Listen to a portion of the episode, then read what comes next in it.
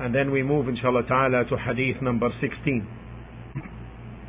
In this hadith, which is narrated by Abdullah bin Abbas, may Allah be pleased with him and his father.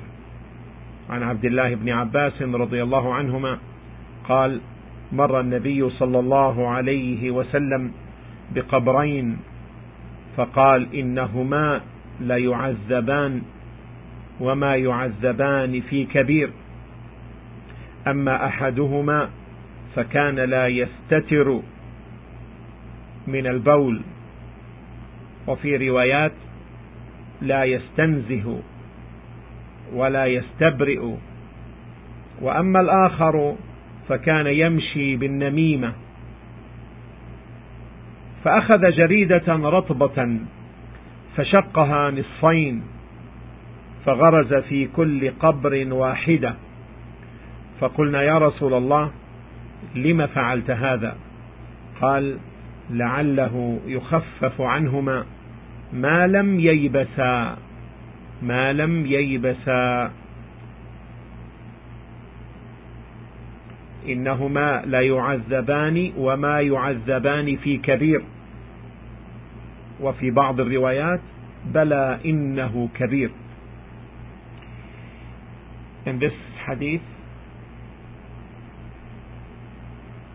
the Prophet ﷺ said, the hadith is narrated by Abdullah bin Abbas, may Allah be pleased with him and his father. The Prophet ﷺ said, once the Prophet ﷺ once passed by two graves and said, these two persons are being tortured not for a major sin and another narration not due to a great thing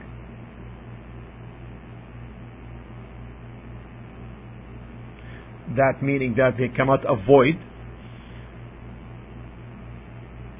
One of them never saved himself from being soiled with his urine,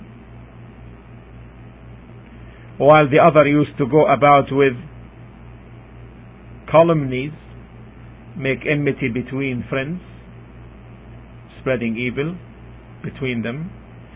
The Prophet ﷺ then took a green leaf of a date palm tree split it into two pieces and fixed one on each grave. They said, O Allah's Messenger, why have you done so? He replied, Sallallahu Alaihi Wasallam, he replied, I hope that their punishment might be lessened till these, meaning the pieces of the leaf, become dry Abdullah bin Abbas, the narrator.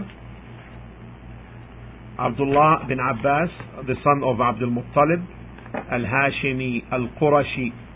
May Allah be pleased with him. The cousin of the Prophet ﷺ.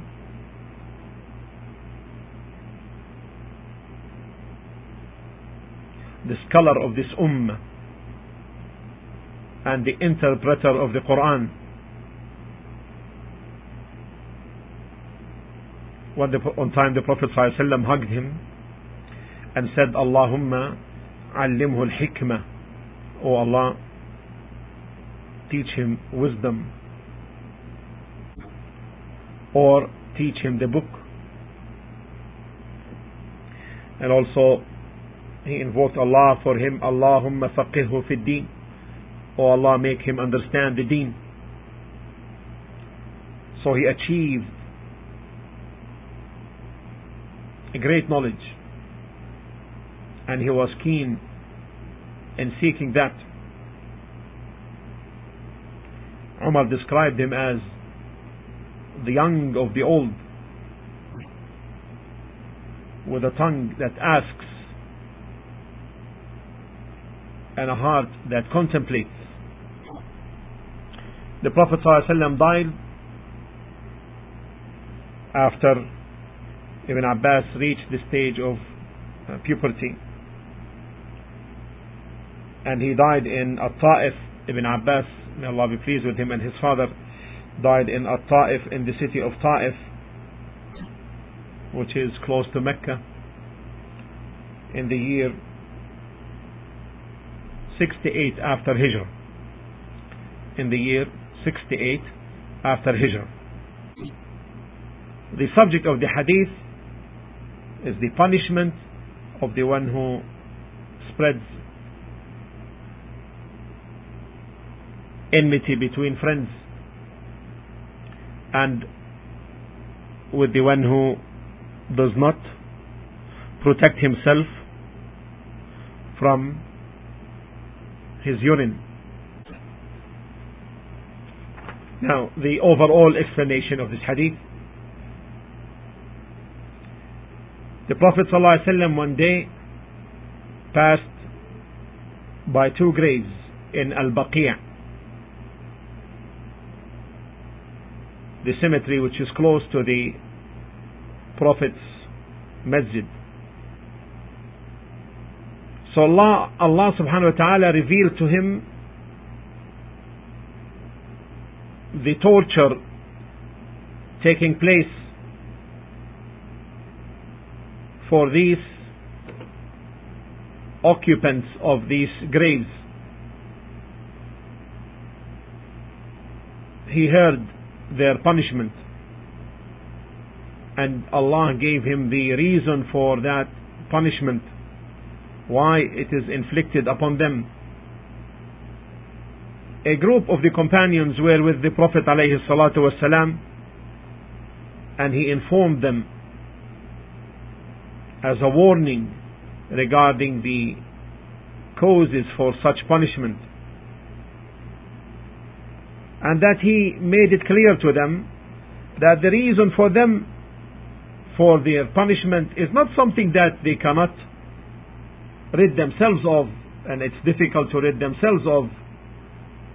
In fact, if they wished, they would have done so. Although it is major in terms of its punishment. One of them, it is because he was careless concerning the purification. The purification which is a condition for salah. And so therefore he didn't save himself from being soiled with his urine. And to the other one, the punishment inflicted on the other one was due to him causing enmity between the Muslims,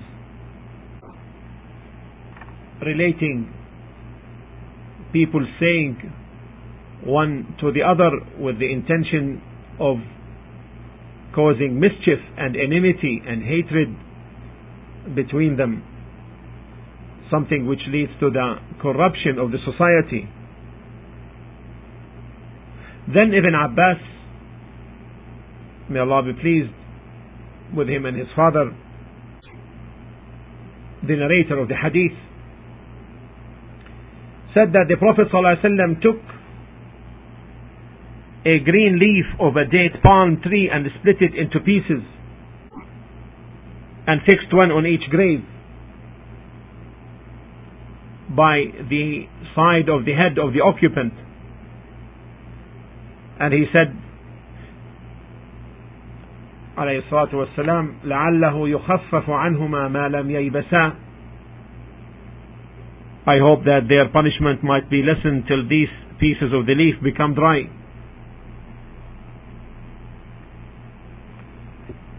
This is the overall explanation of the hadith now to the points of benefit.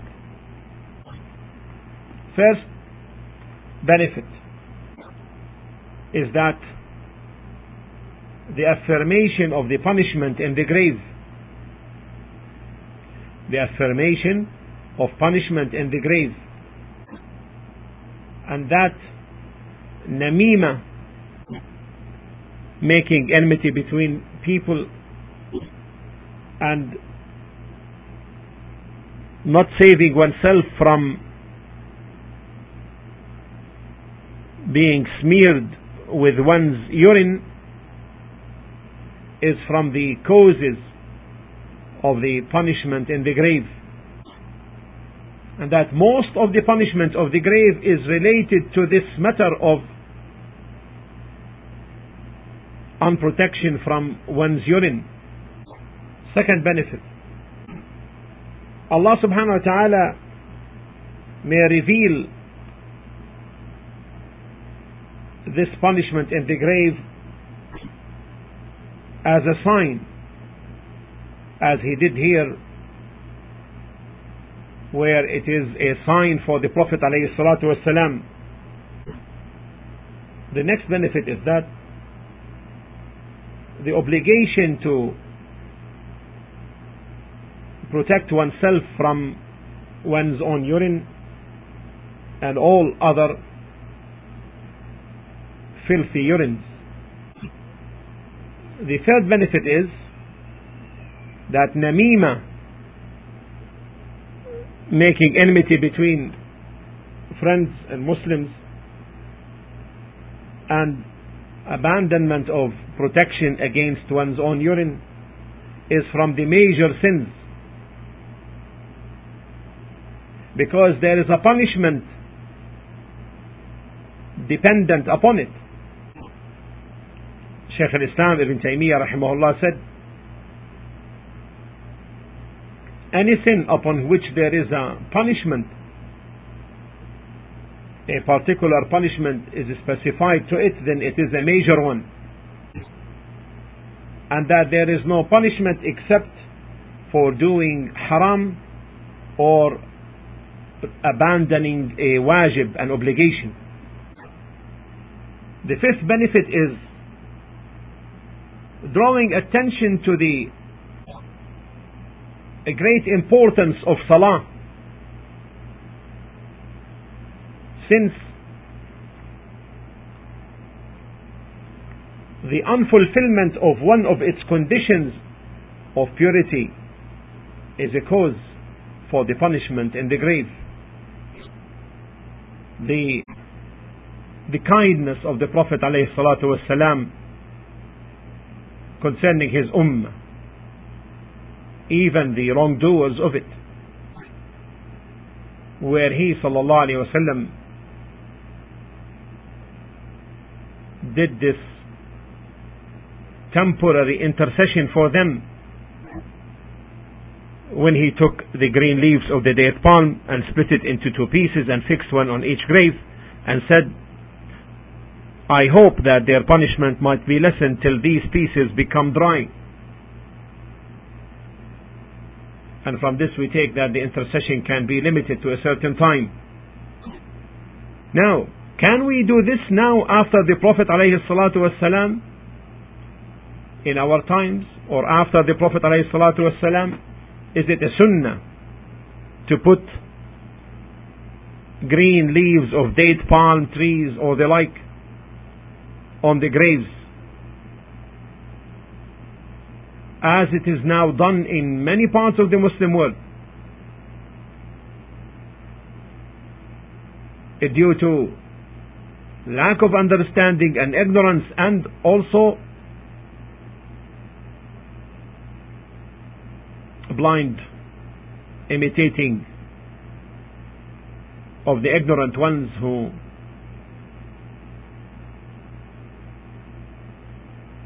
built upon this hadith the permissibility to do something like that. It is not really a sunnah to put the green leaves of the palm trees or the like as one as people do nowadays. Because we don't know that the occupant of this grave is being punished. This is a matter of the unseen who knows that this particular grave occupant is being punished Secondly, there is in this case an ill opinion about the occupant. Because anyone who would see the grave would come to conclude that this person now is being punished.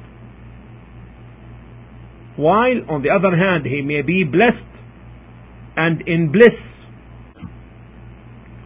Thirdly, the Prophet ﷺ did not do this on other graves. and the companions after him did not do that.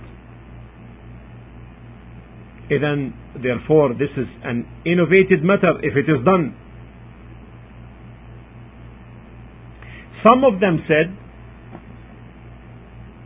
that it is sunnah to put the trees and the green leaves and when asked about it they said well because the trees make tasbih of Allah subhanahu wa ta'ala. First we have no proof that the Prophet alayhi used to come to the graves and make tasbih. Second what makes the tasbih restricted to the time when the leaves are moist and green. Why not when they are dry as well? Thirdly, what makes us sure that tasbih is a cause for lightening the punishment? If it is mentioned by the graves. From all these angles together we come to know that this is not from the sunnah and that it is an innovation that people should avoid and keep away from. Question is slight urine forgivable if a slight amount of urine smears on one's body or clothes? The answer is no, because the Prophet ﷺ said in the hadith reported by Abu Hurairah استنزه من البول safeguard from urine and this is general however the scholars rahimahumullah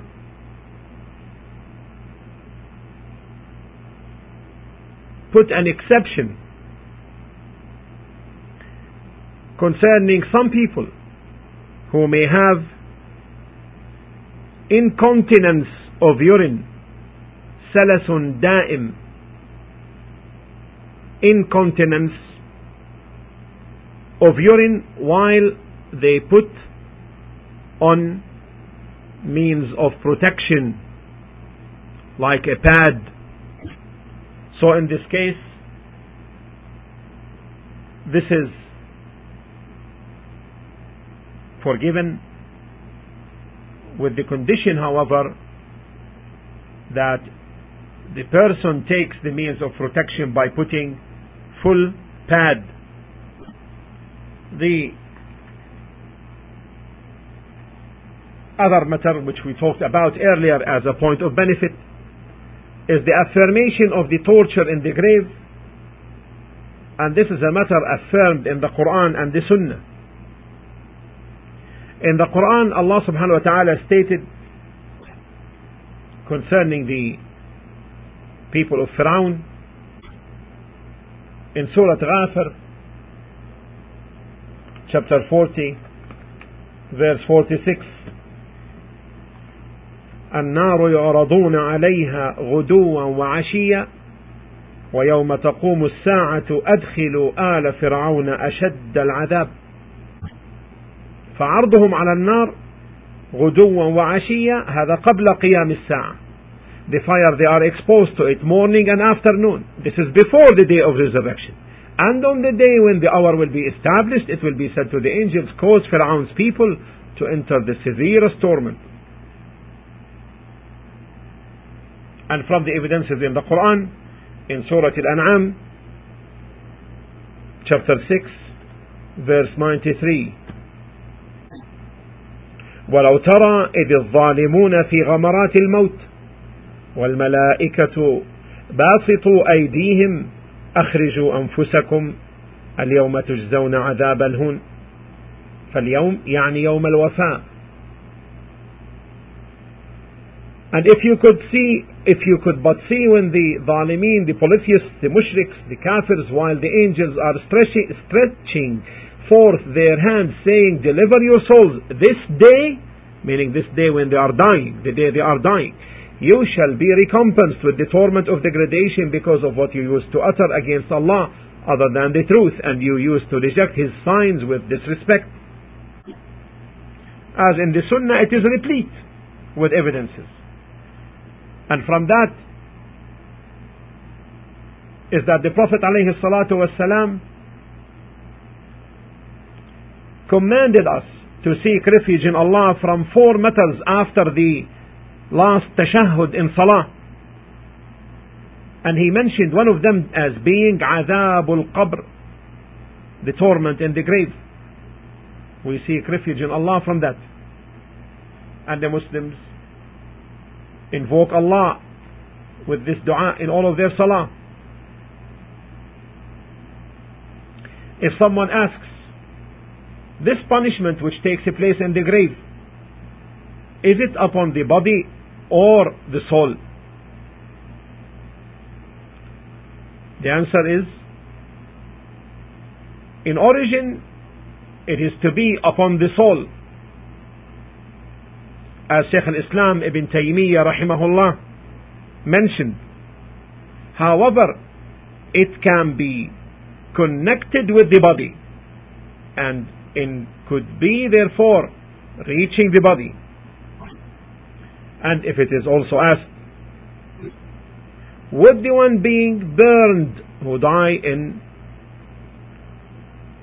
due to burning in fire or drowns in an ocean and so forth, would they be saved from the punishment of the grave if they deserve it? The answer is no.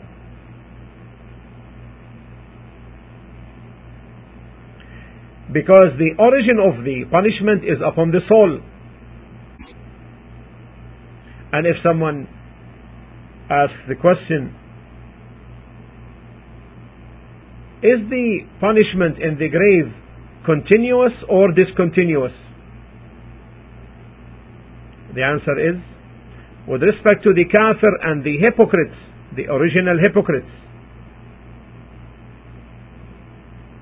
then the punishment is continuous and it is linked to the punishment in the hereafter as to the disobedience of the believers. It may be that they, it is possible that they may be punished in this life of the barzakh